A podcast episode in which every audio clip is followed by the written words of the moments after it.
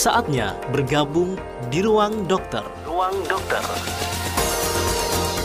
Konsultasikan masalah kesehatan Anda di nomor 0811 3400 899. Selamat datang di Ruang Dokter.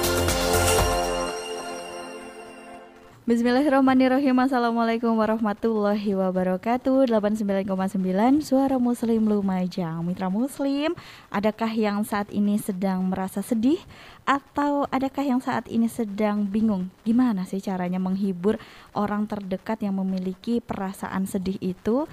Kita mungkin sering menganggap ya rasa sedih merupakan perasaan yang harus dihindari dan berusaha untuk selalu merasa bahagia. Pernah nggak sih ngerasa gitu? Padahal nih setiap emosi yang kita rasakan itu perlu banget untuk dirasakan kehadirannya. Nah, gimana berkembang dari kesedihan, rasa sakit dan kehilangan? Selengkapnya kita akan bahas nih di sini Mitra Muslim Ruang Dokter bersama Dr. Kusufia Miranti SPKJ dalam Ruang Dokter. Kita sapa dulu beliau yang sudah sudah hadir di studio Suara Muslim Lumajang. Assalamualaikum. Waalaikumsalam. Alhamdulillah. lagi. Iya. Alhamdulillah. Sehat Bu Dokter. Alhamdulillah sehat. Alhamdulillah sehat. Jadi bisa ngobrol-ngobrol di sini lagi ya. Ini SPKJ berarti uh, spesialis kesehatan jiwa. Kedokteran jiwa. Kedokteran, jiwa. Kedokter- Psikiater mungkin ya Oh, nama psikiater. lainnya. Oke. Nah, di sini Mitra Muslim kalau misalkan mau curhat-curhat ya. Boleh. Semoga nutut tuh. Kayaknya kalau dokter Sufi ini memang tempatnya orang berkeluh kesah curhat gitu ya dokter. Hmm, tempatnya untuk menyampaikan keluhan mungkin ya Eh, apa ya curhat boleh gitu namanya mungkin nama lainnya curhat kalau orang sekarang ya oke Oke. Nah, kalau misalkan eh, kita nih sesuai tema kita ya, gimana sih berkembang dari kesedihan, rasa sakit dan kehilangan? Mungkin beberapa hari ini kita eh, melihat di tayangan televisi gitu ya, ada beberapa tragedi, bencana alam juga gitu. Seperti di awal bulan kita sudah dibuka dengan tragedi Kanjuruhan yang menewaskan ratusan eh, sporter gitu ya eh, Bu Dokter. Juga di beberapa daerah termasuk di Lumajang sendiri ini eh, kemarin sempat ada banjir ataupun juga longsor di Ranupani. iya beberapa Kemudian- musibah ya Eh, eh, kemudian kemarin yang baru saja terjadi itu ada di Bogor. Hmm. Di Bogor, kota kelahiran saya ternyata banyak banget sekarang eh, banjirnya bahkan eh, menelan korban juga Iya, wisatawan, iya. Musim mahasiswa. hujan itu Ah, ya bener banget. Jadi kan eh, mungkin eh, bukan hanya di Lumajang aja yang merasakan sedih nih ya, Bu Dokter ya. Kayaknya kita yang melihat ya, kita yang melihat, menonton seperti itu. Nah, sebenarnya setiap manusia kan pasti punya emosi gitu ya. Emosi ini apakah salah satu dari bentuk kesedihan itu sendiri, Bu Dokter? Hmm. Kalau kita bilang emosi itu sebenarnya bagian dari perasaan. Hmm. Perasaan ya Mbak. Jadi kita pasti punya perasaan. Salah satunya yang kita sebut itu mood gitu ya. Kalau kita bilangnya mood. Nah di mood itu ada beberapa. Kadangkala kita ada yang hmm, rasa senang, rasa sedih, kecewa, marah, bermacam-macam. Biasanya kalau kita secara garis besar itu mungkin hanya kita bisa bilang, oh aku lagi sedih, aku lagi nggak seneng, aku lagi nggak enak, lagi marah gitu. Tapi dari kata-kata sedih itu ada nggak di dalamnya itu sedih yang kayak apa kan gitu ya? Marah kah? Sedih kecewa kah? Sedih karena sebenarnya ini sedihnya nggak bisa apa gitu kan? Ya Kita nggak ngerti. Jadi kata-kata sedih itu sebenarnya sifatnya kan subjektif gitu. Jadi kita harus nanya sebenarnya sedih kayak apa gitu. Baru Bah- kita bisa tahu sebenarnya yang dirasakan sebenarnya di dalamnya itu apa. Hmm, bahkan ada Gitu. yang sedih karena bahagia. Menangis Saking- bahagia mungkin ya. Iya bener sedih kenapa terlalu bahagia gitu kayak rese misalkan- banget gitu ya Ada bahagia yang diselipi rasa sedih gitu mungkin ya. iya. Misalkan lagi wisuda ternyata ada salah satu keluarga yang nggak bisa ikut gitu kan. Itu kan rasa bahagia lulus gitu kuliah.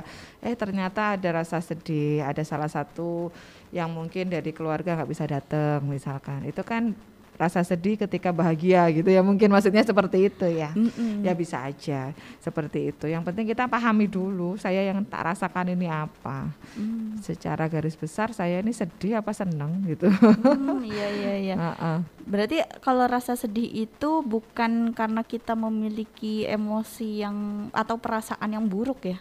Hmm, kalau kita bilang semua perasaan kita sebenarnya nggak ada yang buruk ya, Mbak. Kalau kita mengatakan kita nggak boleh sedih itu artinya sedih itu sesuatu yang negatif sekali kalau sampai kita nggak boleh gitu. Padahal ya kita kalau namanya manusia pasti pernah kecewa, sedih, marah. Orang semua boleh gitu. Eh, sering kali kita kalau sudah mulai sedih, ojo sedih tak asing sabar gitu loh. Iya. Kata-kata itu yang kadang-kala membuat kita berhenti untuk bercerita, berhenti untuk menyampaikan sebenarnya aku butuh bantuan gitu-gitu. Karena sudah dibilang duluan, ojo kayak gitu kan. Sing sabar gitu. Coba solato, sing beriman dan lain-lain. Jadi ketika mungkin orang mulai sedih yang masih wajar, dia ingin bercerita, dia nggak mampu, akhirnya dipendem, terus jadinya depresi kan malah nggak oke. Jadi boleh. Nah kadang-kala pengasuhan itu juga juga berpengaruh. Contohnya kalau laki-laki itu nggak boleh nangisan gitu ya. Iya. Jadi akhirnya ketika masa dewasa laki-laki cenderung menyimpan. Kalau ada apa-apa cok nangis, tak dihadapi gitu ya. Padahal ya boleh aja. Kenapa kita nggak boleh nangis ketika orang tua kita ada yang meninggal terus habis itu kita nggak bisa nangis itu kan nyesek di dada ya. Iya. Terus dibilang oh cok nangis akan gitu. Itu kadang-kadang kita yang harus harus memahami ketika kita datang ke suatu kondisi yang apa ya duka cita bagaimana kita berempati itu penting. Karena ketika orang berduka itu sering kali nggak bisa diajak untuk berpikir dulu gitu. Iya. contohnya nanti ke depan harus bagaimana? Nggak bisa. Namanya juga lagi berduka. Sih tunggu biarin dia dalam fasenya itu tunggu dia sedih dulu biarin aja dia sedih dulu. Nanti ketika dia sudah lebih tenang gitu sudah mulai terlewati fasenya baru kita ajak ayo kita sekarang harus mikir harus gimana ke depannya gitu. Untuk kita tadi sesuai tema ya kita bangkit gitu. Jadi nggak nggak melulu di posisi kita sedih terus nggak bisa ngapa-ngapain. Apa sih namanya? Gagal move on. Iya gagal. gagal. Sama seperti itu. Jadi kalau kita mungkin di sisi orang yang lagi nggak bersedih atau lagi yang nggak ada masalah dan kita melihat ya mungkin kata-kata kita harus mulai ditata. Jadi mungkin sifatnya itu general. Kalau kita lagi takziah gitu kita bilang sabar ya gitu. Ada kalanya itu aku ki ya wis berusaha sabar di sini ngomong gitu. Aku wis berusaha sabar siapa yang nggak sabar? Ya gak sabar ket mau tak tutup kabel lawangnya gitu kan mungkin. Jadi kadang-kala kata-kata itu ditanggapi dengan sifat sikap yang mungkin akan berbeda. Kita jagani aja biar nggak sampai seperti itu. Jadi ketika kita mungkin ke teman kita yang lagi bersedih ada yang lagi berduka maka datang aja duduk gitu ya ada yang bisa dibantu apa? Saya di sini. Kalau ada apa-apa sini tak bantuin. Jadi kita nggak perlu bertanya ya apa ceritanya kok sampai gitu? gitu kan. Kadang kita kan kepo. Iya, biasanya. misalkan misalkan yang korban dari dari apa yang kemarin ya yang kanjuruhan mungkin ada ya. Terus disuruh bercerita lagi bagaimana malam itu gitu kan. Itu kan seperti dia flashback traumanya. Bukan kita menyuruh dia melupakan enggak.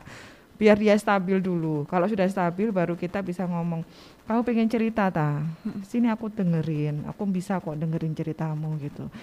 Ya kadang-kadang kita pengen cerita, cuman kalau sekarang cerita jadinya kayak inget lagi terus dredeg maneh gitu ya.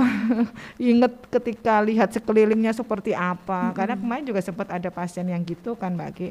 Jadi pasiennya uh, pasien korban itu Oh, di Lumajang. baik iya baik sebenarnya tapi keluhannya dia akhirnya eh, sulit tidur terus kadang-kadang cemas gitu ya.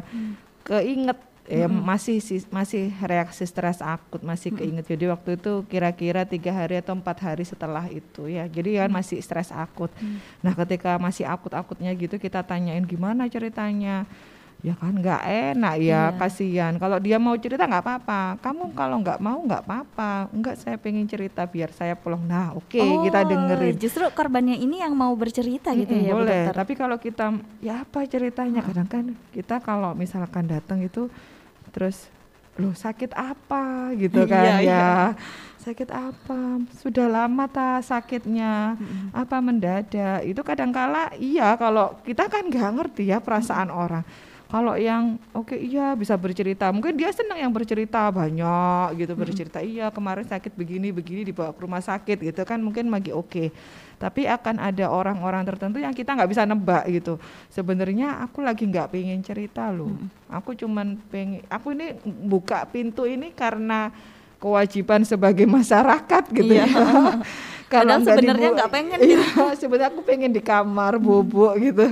Aku pengen nangis sendiri gitu. Kita kan nggak tahu. Jadi kadang-kala kan ya udah kita duduk di situ. Saya dateng gitu turut berduka cita gitu kan. Mungkin udah duduk aja. Jadi dia tahu ada yang butuh apa sama lihat mungkin sekeliling. Enggak sudah ada semua. Alhamdulillah. Ya udah kita duduk aja di situ. Selesai. Mungkin dia pengen cerita. Ada orang yang nanya mau cerita ya udah kita dengerin gitu. Yang penting kita tidak yang ngurek-ngurek gitu. Kalau kalau ternyata orang yang mau cerita ya udah misalkan lagi dia nggak enak teman kita sendiri ditepuk-tepuk atau gitu. Cuman gitu-gitu aja kita bagiannya ketika ada orang yang lagi bersedih gitu. Karena dia harus melewati fase itu. Kalau orang kehilangan orang yang dicintai dan nggak boleh sedih tuh kok kayaknya nggak manusiawi gitu Iya, ya. ya. Tapi ya pasti gitu, boleh. sedihnya nggak boleh berlarut-larut gitu ya, Bu betul yang betul adalah tidak boleh berlarut-larut gitu. Kalau hari itu saat itu dia sedih ya boleh lah. kasihan kalau dia nggak boleh ngapa-ngapain. Kadang kita oh kuat banget ya nggak nangis. Iya nangis itu kan bukan hanya berupa air mata yang keluar ya. Ini kan Nyesek. bisa nyesek ya, Dokter ya. nyesek di dada yang nggak kelihatan dari luar itu yang malah lebih ya apa ya jadi lebih nggak enak. Itu jadi sering kali kadang orang mau ngomong aku pengen cerita aku aku pengen ini mungkin menunda gitu. Boleh. Tapi ketika kita lagi bersedih kita lagi berduka harapannya sih kita nggak nggak lama-lama. Kenapa? Ya kita nggak bisa naik lagi. Sama kayak tadi yang saya bilang kalau lama-lama jadi depresi, malah nggak oke buat kesehatan mentalnya. Kalau sedih wajar, senang wajar. Terus habis itu senangnya berlebihan, jadi euforia juga nggak oke gitu. Jadi sesuatu yang berlebihan kan dikatakan tidak boleh. Tapi kalau kita kekurangan juga sebaiknya jangan kan gitu. Iya. Jadi kalau bisa ya ya sesuai ala kadarnya. Kalau kita bilang rasa sedih itu masing-masing orang kan waktunya masing-masing. Ada yang sifatnya panjang gitu rasa sedihnya.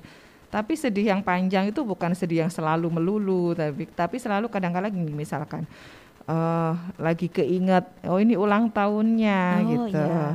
Oh ini apanya itu namanya anniversary reaction. Jadi kata kita punya reaksi eh, memori yang teringat lagi anniversary. Jadi ulang tahun Iya.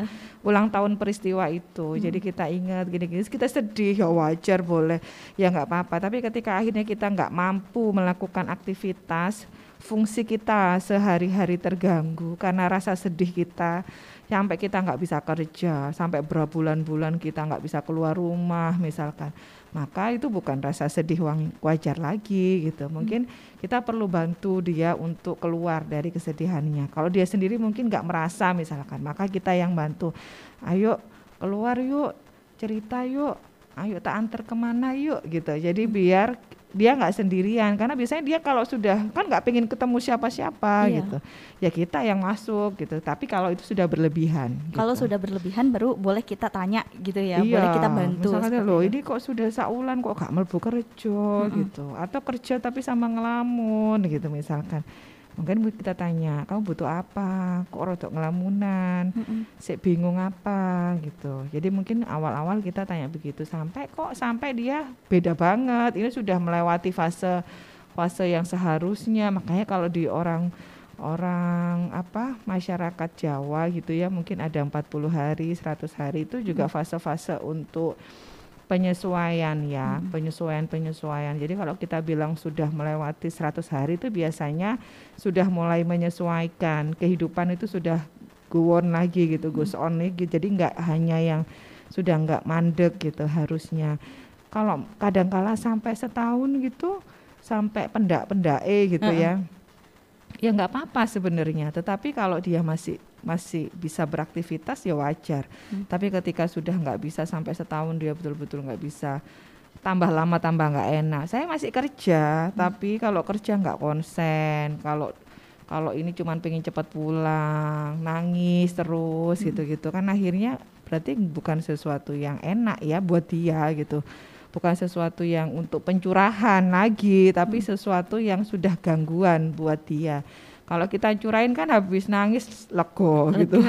Iya benar. Tapi ini tetap gitu aja sampai dia nggak bisa ngapa-ngapain kan berarti Iya. bukan sesuatu yang enak gitu ya. Hmm, Oke, kayak kita Oke. em, em, misalkan kemarin sih eh, salah satu asatid dari Geria Quran di Suara Muslim itu ada yang meninggal Mm-mm. dan masih muda. Jadi Mm-mm. istrinya itu masih muda, anaknya empat kecil-kecil semuanya dan yang takjiah ke sana itu cerita istrinya kuat banget ya, nggak nangis sama sekali, Mm-mm. malahan kita yang pengen nangis melihatnya. itu Iya. sebenarnya eh, bukan dia nggak sedih ya, Bu Betul, Dokter ya. Sebenarnya betul. mungkin dia ha- menghargai yang datang, mungkin bisa jadi bisa jadi bisa jadi di Hmm, saya rasa nggak mungkin ada orang yang kalau memang ini dicintai gitu terus kemudian tidak merasakan kehilangan itu nggak mungkin kita nggak terlalu seneng sama tas kita aja begitu dicari nggak ada aja kita loh kok ke mana ya? Iya. gitu. Padahal itu bukan tas kesayangan gitu apalagi kesayangan. Tapi ada kalanya mungkin kita harus berpikir ini seorang ibu anaknya empat gitu. Lah kalau kadang ya ibu itu kalau sudah rapuh duluan lah anaknya piye gitu. Oh, iya, jadi iya. kadang ibu itu berusaha kuat. Makanya saya bilang ki- kita perlu loh untuk ngomong kita itu sedih kita Hmm. itu butuh butuh ditemenin. Kita itu nggak sekuat yang dilihat orang. Itu kadangkala kita menyadari dulu. Karena kalau kita nggak menyadari akhirnya kita nguat-nguat no. Itu juga nggak oke.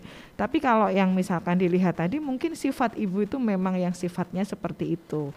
Orangnya tegar mungkin ya bukan orang yang terbiasa menunjukkan perasaan tidak nyamannya di depan orang lain. Tapi kita kan nggak tahu di belakang seperti apa. Kemudian dia bisa apa ya menjaga rasa kehilangannya. Susah ketika kita kehilangan dan kita berusaha jadi orang yang dewasa gitu ya untuk ah aku harus menghadapi tamu dulu, aku harus ngurusi anak dulu. Kadang lupa sama kehilangannya sendiri. Mungkin dia membutuhkan waktu tersendiri yang nggak sekarang, tapi kita kita harus tahu dia lagi kehilangan. Mungkin butuh bantuan apa kita bantuin. Jadi biar dia bisa merasakan juga. Lah dia nggak nggak bisa merasakan kehilangan karena dia sibuk. Sibuk ngurusin rumahnya sibuk ngurusi anaknya. Jadi nggak sempat. Padahal ini lukanya itu menganga Masih ada, gitu. heeh. yang dia berusaha tutup tutupin aja gitu. Jadi kita misalkan oh dia butuh bantuan A B C gitu ya kita bantu oh dia kelihatannya butuh bantuan ini ya kita berusaha bantu gitu ya Hmm, Oke, jadi kita harus saling eh, mengerti gitu Iya, ya, Bu Dokter ya. betul. Oke, nanti Heeh. kita lanjut lagi ya, Bu Dokter ya. Ya, Saya oke. juga masih menunggu gabungan Anda di WA boleh ataupun juga telepon di 0811 3400 899.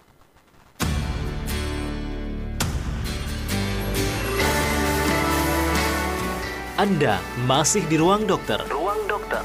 Konsultasikan masalah kesehatan Anda di nomor 0811 3400 899.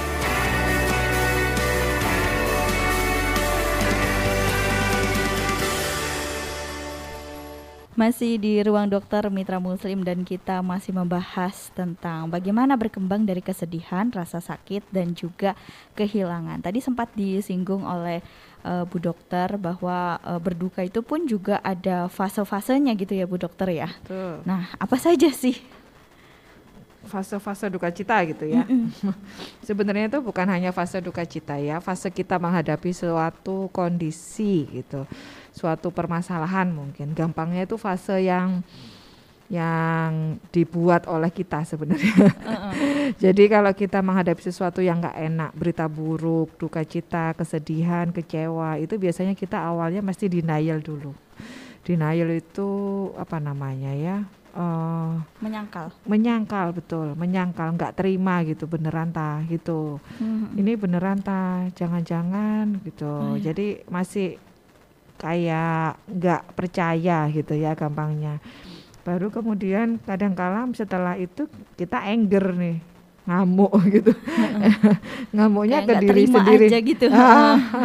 Ah, eh, nggak terimanya lebih dalam lagi gitu loh. Kok aku gitu ya? Kenapa? Aku salah apa gitu? Iya. dapat diagnosa tertentu habis itu kita loh aku salah apa? Aku punya dosa apa? Kok sampai begini? Gitu. Itu itu sebenarnya bagian dari anger gitu. Kadangkala marahnya itu bukan hanya sama orang. Yang bahaya kalau marahnya sudah sama Allah gitu ya ya sama Tuhan kita Iya, benar. marahnya. Kok kok saya saya sudah sudah kayak gini ibadahnya itu kadangkala akan muncul ketika eh, anger fase fase yang anger itu kemudian Eh, kalau gini kadang kita sudah mulai turun nih emosinya, kita mulai bergening atau tawar menawar. Hmm, itu sebenarnya semua yang oke gitu ya, normal aja kita pasti begitu. Kita marah, kita bergening. Kira-kira gimana caranya ya? Aku, aku ini salah ya. Kalau salah, kira-kira dulu gimana ya biar nggak gini ya, gitu-gitu. Jadi kayak bikin tawar menawar gitu ya di pikiran kita. Habis itu sudahlah kita jadinya depresi karena nggak nemu jawabannya Oh, iya. nggak nemu jawabannya bikin kita akhirnya fasenya turun lebih dalam lagi kecewa banget yang sampai sedih yang mendalam itu namanya depresi sampai kemudian mulai muncul gangguan lelah nggak semangat putus asa dan lain-lain itu sudah depresi baru kemudian ketika kita di fase yang terakhir namanya acceptance kita menerima bahwa eh, ini sudah bisa terjadi memang kadung gitu ya sudah terjadi. Ada rasa sedih tapi kita berusaha move on berusaha menyesuaikan gitu. Kalau kita bilang ini pasti kalau orang misalkan waduh duitku hilang gitu. Kan itu berita buruk gitu ya. Terus kita denial dulu apa apa enggak. Jadi fase-fase ini sebenarnya fase sebutan aja. Tapi kita bisa bolak-balik sebenarnya. Eh kita sudah fase depresi habis itu balik lagi denial lagi juga bisa. Nggak selalu kita terus habis itu sampai acceptance selesai.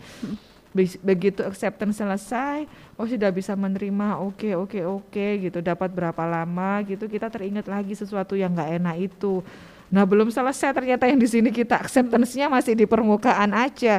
Akhirnya balik lagi denial lagi. Lah aku kemarin kok ya nerima nerima aja ya gitu.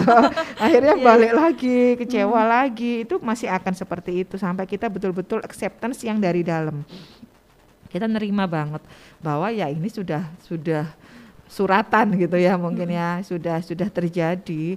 Ya tinggal kita bagaimana kita jalan terus kehidupan kita masih jalan bagaimana cara kita mencegah atau bagaimana biar nggak bisa terulang lagi sesuatu yang nggak enak tadi. Oh duitku habis hilang berarti besok lagi aku harus lebih ini ya lebih hati-hati dan lain-lain. Itu seperti itu sudah tahapnya sudah acceptance gitu harapannya kita semua bisa sampai tahap itu tapi ya harus disadari kita manusia ya. Jadi kadang kalau kalau masih kita kadang ada marahnya ya wajar. Semua yang saya bilang tadi itu sebenarnya emosi yang wajar. Jadi bel- bukan sampai yang gangguan yang gimana nya kalau sudah sampai depresi yang gangguan ya akan sampai depresi. Tapi yang saya bilang itu wajar. Kalau orang ada apa kaget gak terima itu juga masih wajar. Kalau tiba-tiba terus dia langsung acceptance itu ada aneh. ada sih tapi jarang mungkin ya itu sosok-sosok yang sangat itu yang mungkin kalau dibilang itu wali gitu kali ya kalau yang sudah diapain gitu oh ya wes gitu ya. Jadi kayak acceptance-nya cepat kalau kita manusia yang rata-rata begini mungkin masih fase-fasenya itu akan naik turun aja. Nggak Berarti mungkin kalau- tiba-tiba. Hmm, berarti kalau tadi fase-fase yang sudah dijelaskan oleh Bu Dokter itu nggak harus urut ya? nggak harus urut nggak harus urut. Tiba-tiba dari denial dia jadi kemudian depresi terus jadi acceptance juga bisa. Nggak mesti. Jadi nggak mesti dia melewati fase-fase itu satu persatu kayak anak tangga gitu nggak bisa mencolot mencolot munggah mudun gitu jadi kalau dia lagi oke ya dia cepat kalau dia lagi nggak oke ya munggah mudun itu mau jadi kembali lagi ke fase-fase awal gitu Hmm, oke. Ini ada pertanyaan dari eh, Ibu Risa. Ketika saya tidak suka dengan sesuatu atau ngerasa ada yang nggak cocok, kadang saya ini suka sedih aja gitu. Bahkan mungkin samping keselnya, kadang suka nangis. Wajar nggak sih Bu Dokter rasa yang saya alami ini? Hmm, maksudnya tidak suka dengan Sesuatu. situasi mungkin Ses- ya, oh iya, situasinya mungkin. gitu. Kalau sesuatu misalkan dikasih tas sama orang nggak suka terus nangis kan bukan itu mungkin Iya, maksudnya ya. Ya, ya, ya. Jadi mungkin maksudnya adalah ada sesuatu dia nggak bisa bilang enggak, dia sebenarnya nggak suka, tapi dia harus menerima gitu ya. Ya tadi seperti fase-fase tadi itu boleh nggak kalau misalkan terus saya nggak suka saya nangis ya boleh gitu. Saya nggak nggak seneng tapi saya belum bisa ngomong.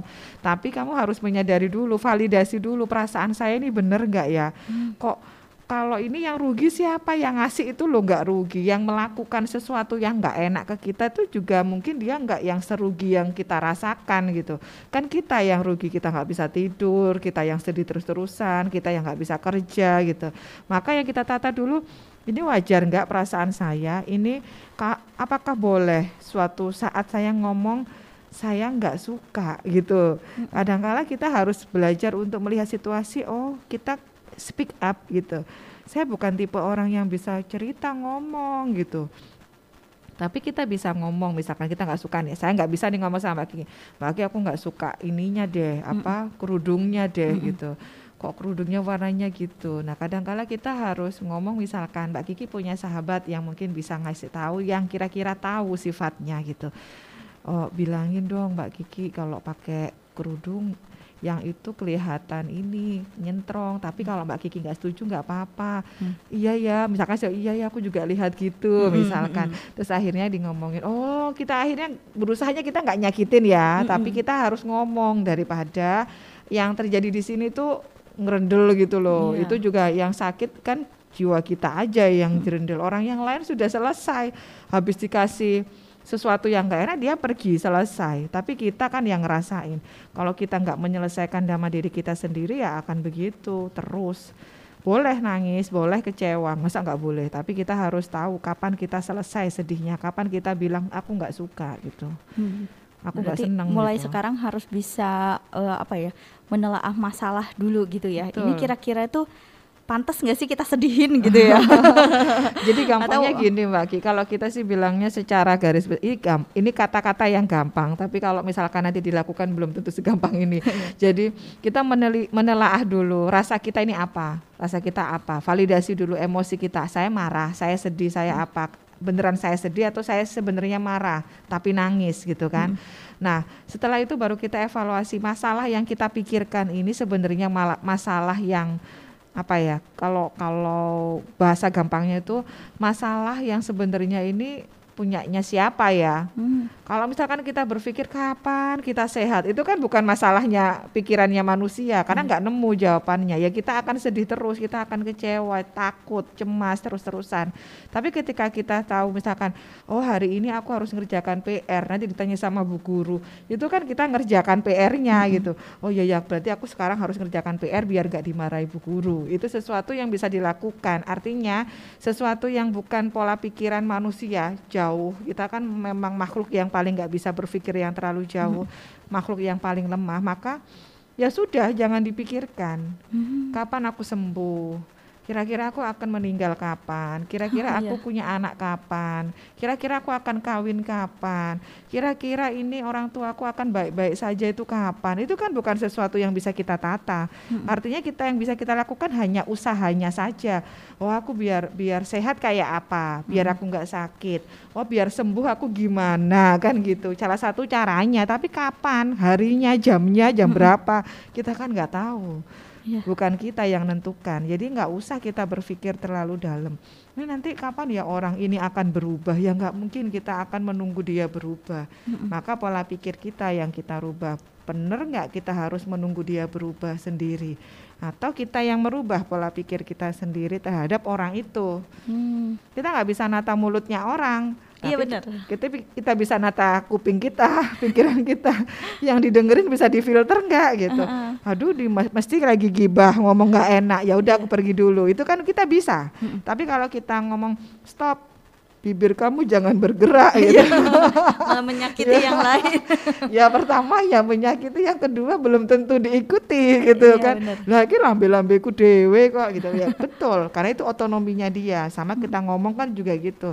Tapi ketika kupingnya kita itu kita punya filter enggak gitu aku nggak lagi gak kepingin dengerin orang ini ngomong hmm. sakit hati ya udah pergi dulu gitu hmm. daripada kuping kita ini nggak siap. Kita mau nyuruh dia berhenti nggak bisa. Kuping kita hati kita nggak siap. Ya udah pergi dulu kan gitu. Hmm. difilter aja di diri kita sendiri. Karena kita nggak karena kita punya dua kuping. Kita punya otonomi dua kuping tadi dua mata. Tapi mulut kita kan satu.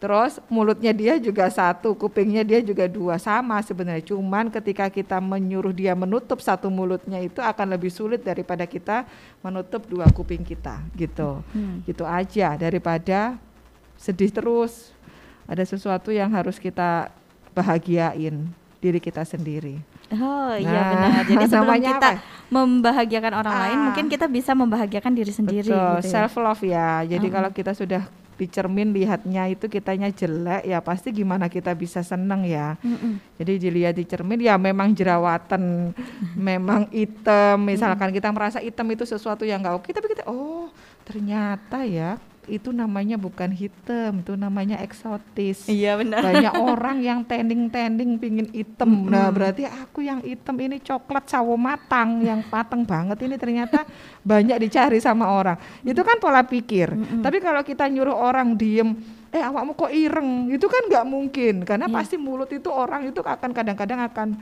keceplos atau gimana kan nggak mungkin suruh diem tapi kita di sini ayo nggak apa-apa lah eksotis jari wong-wong ini iki eh, kulit-kulit yang diidam-idamkan gitu oleh wanita-wanita bule kepingin Iya, sampai mereka tending-tending nah itu kan pola pikir kita tapi begitu kita iya ya aku hitam elek ya udah beneran Iya, elek benar. rasanya di sini Iya, gitu. rasanya jadi kayak nggak pede gitu ya Bu Heeh, Dokter. ya. jadinya nggak pede Mm-mm. gitu Sama kayak saya pernah lihat eh, salah satu YouTubers Indonesia, memang dia Indonesia banget Mm-mm. kulitnya. Mm-mm. Terus dia sampai bilang ngungkapin, kalau saya di Indonesia mungkin ya saya nggak laku dan saya nggak akan nikah sama suami saya, suaminya bule. Oh, oh, oh, Nah, oh. jadi dia emang sudah bukan eh, WNI lagi, tapi Uh-uh. memang dia aslinya Indonesia. Uh-uh. Soalnya kenapa? Saya yakin di Indonesia saya ini nggak laku, gitu. Oh.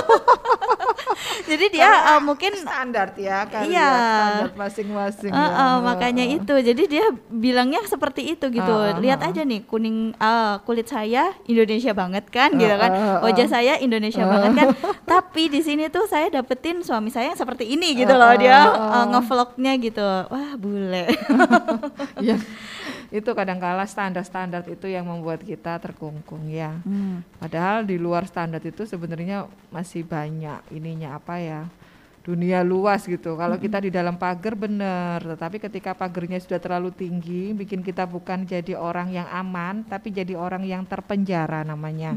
Karena kita nggak bisa keluar. Kalau kita masih rasa aman kita mau keluar masuk nggak masalah gitu. Tapi begitu pagarnya tinggi banget mau keluar susah ya itu namanya terpenjara namanya sudah. Berarti bukan sesuatu yang oke. Tapi batasan standar yang masih oke lakukan. Karena memang kita pasti butuh aturan standar. Nggak mungkin kita nggak mengikuti. Kita masih di dunia yang di tempat-tempat yang mempunyai standar masing-masing. Entah etika moral gitu. Kalau agama pasti ya. Tapi etika moral budaya itu kan masing-masing tempat berbeda-beda. Selama kita masih bisa mengikuti dan itu wajar nggak apa-apa. Tapi kalau sudah membuat kita seperti di penjara bukan kita jadi berkembang kita bisa keluar masuk semau kita gitu dari pagar itu maka ya perasaan saya ya ini ini ini opinion gitu. My opinion bahwa itu bukan sesuatu yang oke standar itu buat kita. Contoh kalau dibilang standarnya wanita cantik itu kulitnya putih gitu. Kalau kita merasa oke nggak apa-apa. Ya kita gitu aja tahu itu gitu. Tapi kita nggak yang terus akhirnya bikin waduh aku kurang putih aku ini Iya. kurang ini kurang ini. Akhirnya kita bikin pagernya tambah tinggi. Mungkin bukan orang lain. Standarnya sama gitu. Tetapi kita yang bikin pagernya tambah tinggi kita nggak bisa ke mana-mana kita terkungkung nggak bisa berkembang. Kalau kita masih seperti itu ya nggak oke. Tapi ketika kita mulai bisa berpikirnya oh iya ya standarnya di sini seperti itu gitu. Oh berarti aku ini eh, di bawah standar gitu. Tapi santai aja gitu. Ah, santai aja nggak bingung pakai pemutih macem-macem Iya. gitu. Karena tahu standar itu dibuat itu bukan hanya kayak oh nilai itu 100 ya standarnya kalau dapat nilai itu bagus itu 100 tapi ketika kita nilai 80 itu kita di sini ya lumayan alhamdulillah ya Iya. selesai kalau kita langsung ngejar 100 dapatnya 99 itu rasanya masih belum Masih oke. belum oke. Maka itu namanya bukan standar yang di dalam pikiran kita itu wajar. Hmm. Bukan standar. Jadi kalau kita bilang standar di kita, bukan standar di luar. Kita yang bikin pagar sendiri. Itu yang enggak Oh, oke. Itu yang nggak oke. It- Jadi kalau iya. misalkan kita standarnya nggak usah terlalu tinggi gitu ya. kita cari cari yang biasa putih aja. dah begitu katanya kata putih itu Susah. lihat, lihat tembok di teteh Iya, bener. Kok nggak nggak sama-sama tembok Iya. gitu ya, Bu Dokter? kan susah nggak nemu akhirnya di laburan Soalnya sekarang memang kalau misalnya ngomongin kulit hitam gitu ya Heeh, atau heeh. putih gitu, sekarang banyak kan produk-produk gitu yang menawarkan Pemutih ya. oh pemutih, ya ampun. whitening gitu Heeh, ya kenapa nggak pakai. Baiklin sekalian ya? nanti jadinya bersih bersinar sunlight oh iya bener. Maaf mengandung iklan mengandung iklan. Oke, nanti kita lanjutin lagi ya Bu Dokter ya ngobrol-ngobrol kita. Di sini juga saya memiliki satu informasi nih untuk Anda mitra muslim. Yuk ikuti umroh super spesial untuk keluarga suara muslim. Ada tiga narasumber loh yang ikut dalam umroh spesial ini. Ada Ustadz Agung Cahya di LCMA, kemudian ada Ustadz Ahmad Muzaffar Jufri LCMA dan Ustadz Dr. Andes Muhammad Taufik AB. Kapan berangkatnya? Berangkatnya tanggal 12 Desember 2022, 9 hari. Surabaya, Jeddah, Hotel Bintang 4 Muktara Internasional di Madinah dan juga Aska Sofa di Mekah. Hanya 29 juta 250 ribu rupiah saja. Segera Anda hubungi Mitra Muslim di 0811 3456 800.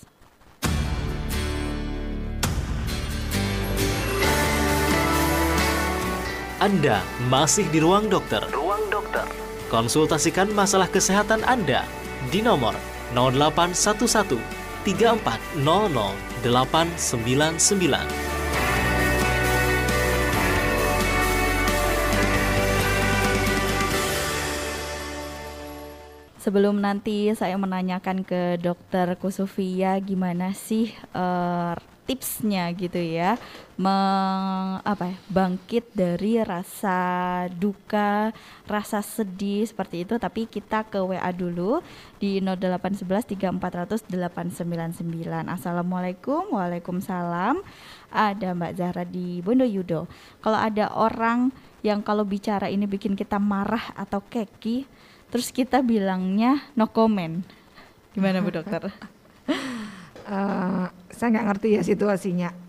Artinya kalau kita ngasih saran gitu boleh apa enggak? Saya nggak nggak bisa ngasih saran yang oh ini kamu boleh gitu. Kenapa? Kita nggak tahu situasinya tadi. Misalkan saya ngomong di sini oh ya tinggal aja gitu atau no comment aja boleh gitu. Tapi kita nggak ngerti situasinya lagi panas terus kita bilang no comment menimbulkan perkelahian gitu kan tambah susah. Jadi sebenarnya kembali ke kita lagi gitu. Ketika kata-kata tadi nggak enak atau gimana terus kita sebenarnya nggak pingin dengerin. Mungkin yang pertama kita banyak hal loh yang yang sempat kita bahas yang dulu ya.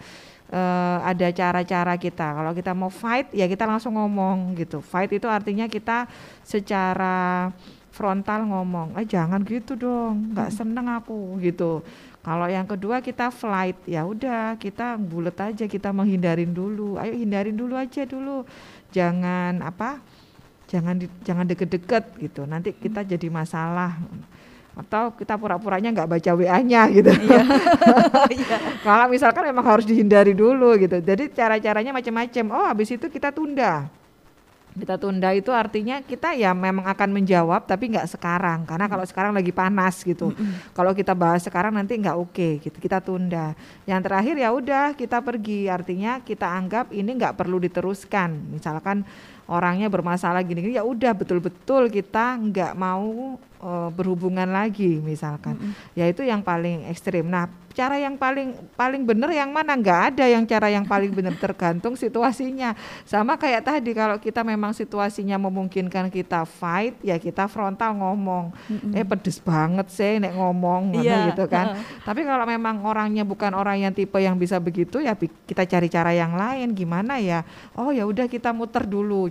Kasih tahu kayak tadi kerudung tadi ya kita kasih tahu lewat orang lain kira-kira orang ini ben eh hati-hati nih ngomong akis yang loro hati gara-gara omonganmu gitu kan. Iya. mungkin ada yang bisa paham. Artinya orang yang paham itu bukan hanya orang yang ini nggak memperkeruh gitu ya tapi membuat dia lebih sadar harusnya begitu.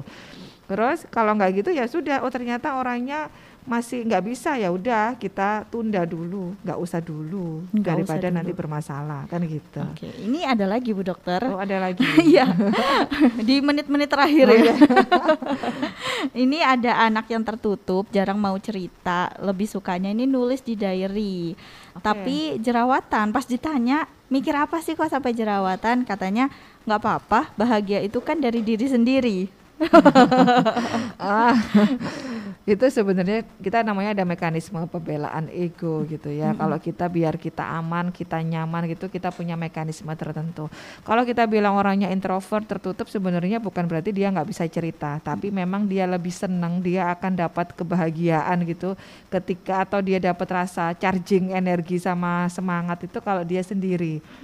Jadi di kamar sendiri dengerin musik selesai gitu ya sudah. Habis itu charging terisi dia keluar lagi bisa gitu. Jadi bukan berarti dia nggak bisa ke mana-mana, dia nggak bisa cerita bisa. Cuman mungkin bukan seperti kayak orang extrovert yang sangat open gitu ya. Nah kalau dia seperti itu mungkin cara bertanyanya yang kita harus rubah. Kok sampai jerawatan itu kita sudah shaming duluan Iya, gitu ya. Tapi padahal orang jerawatan bukan hanya karena mikir ya, karena dia memang yang tipe kulitnya yang gampang berjerawat juga ada gitu. Maka kita bisa bilang eh, ketika kita journaling, kalau namanya diary itu salah satunya kita bilang bahasa ilmiahnya journaling itu sebenarnya oke karena kita eh, mengulang kembali hari-hari kita. Kalau kita refleksi gitu, tapi bukan hanya ditulis, tapi kita juga memvalidasi lagi kembali ke validasi tadi. Hari ini yang saya rasakan apa? Jadi muhasabah gitu ya, tapi lewat tulisan. Apa rencana saya mau ngapain dengan yang tadi terjadi gitu-gitu. Itu yang benar, journaling atau diary yang benar. Kalau kita bi- belum bisa, kita cuma bisa pengen nulis diurut-urut ya udah. Tapi minimal kita sudah mengeluarkan daripada enggak. Maka orang terdekatnya harus tahu itu caranya dia mengeluarkan rasa yang enggak enaknya. Enggak usah kita kepo pengen baca diary-nya gitu. Sama kayak kita dipaksa untuk cerita itu juga enggak enak. Ya kalau tertentu saja kita harus deketin. Oh ini berbahaya ini mau nggak pernah keluar sama sekali, maka kita harus mulai tarik gitu. Itu aja sih. Kalau ya nggak apa-apa, jangan ditanya jerawatnya. Saya dulu pernah kok jerawatan ya orang lagi pengen keluar gimana jerawatnya.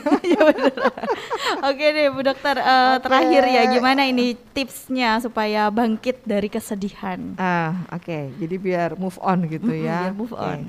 Sebenarnya kalau yang tadi kembali ke, ke awal kita itu akan memasuki fase-fase atau masa sedih kita, duka cita kita itu dengan cara dan waktu kita masing-masing. Jadi kita punya uh, time schedule masing-masing gitu ya. Jadi harapannya kita nggak berlama-lama. Cara-caranya misalkan atau untuk kita atau kita bisa sampaikan kepada orang atau yang kita lakukan kepada orang yang berduka atau lagi bersedih. Yang pertama mungkin kita menghabiskan waktu lebih banyak bersama gitu dengan orang terdekat.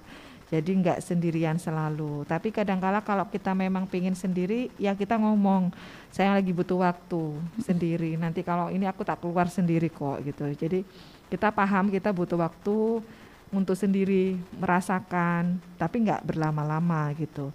Terus kemudian nggak memendam sendiri terlalu lama. Kadang-kadang memendam itu rasa sedih, mungkin dendam ya, mungkin marah itu kan juga ada dalam rasa sedih itu juga ada rasa-rasa anger.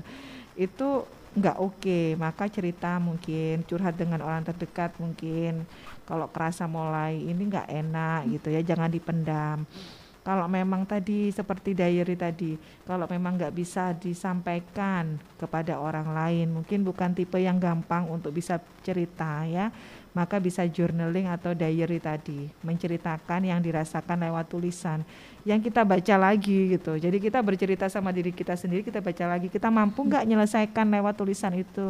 Kalau nggak mampu, mungkin ada kalanya kita butuh bantuan lain yang mungkin lebih profesional dibanding kita gitu ya. Kemudian ya pastinya seperti ketika kita sedih pasti ada rasa stres nggak nyaman maka lakukan uh, kelola stres yang sehat. Contohnya olahraga, istirahat yang cukup, makan yang yang bergizi, jangan sampai nggak makan, mm -hmm. nanti muncul masalah baru atau melakukan hal-hal yang berbahaya. Contohnya biar nggak sumpah, biar nggak sedih, ngombe ae gitu ya atau pakai narkoba itu sesuatu yang itu namanya menyelesaikan masalah dengan masalah baru gitu jadi itu cara-cara kita lebih cepat bangkit harapannya boleh kita bersedih boleh kita berduka tapi kita bisa move on gitu. Oke, gitu. terima kasih banyak. Sama-sama. Bu Dokter, semoga sehat selalu. Amin. Semoga bisa main-main ke sini lagi ya Bu Dokter insya Allah, ya. Insya Allah. terima kasih. Assalamualaikum. Waalaikumsalam warahmatullahi Baik mitra muslim tuntas sudah kebersamaan kita dalam program Ruang Dokter. Akhirnya saya Kiki Rizkyani pamit undur diri. Terima kasih telah mendengarkan. Subhanakallahumma wa bihamdika nasyadu ala ilaha ila anta nastaghfiruka wa natubu ilaik. Maha suci Engkau ya Allah dan dengan memujimu kami bersaksi tiada Tuhan yang berhak dibadai selain Engkau. Kami memohon ampun dan bertobat kepadamu. Wassalamualaikum warahmatullahi wabarakatuh.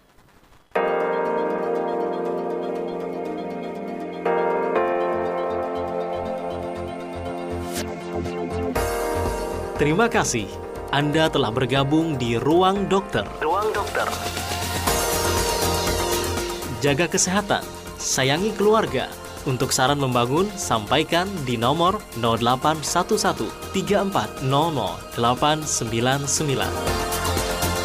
Sampai jumpa di Ruang Dokter episode selanjutnya.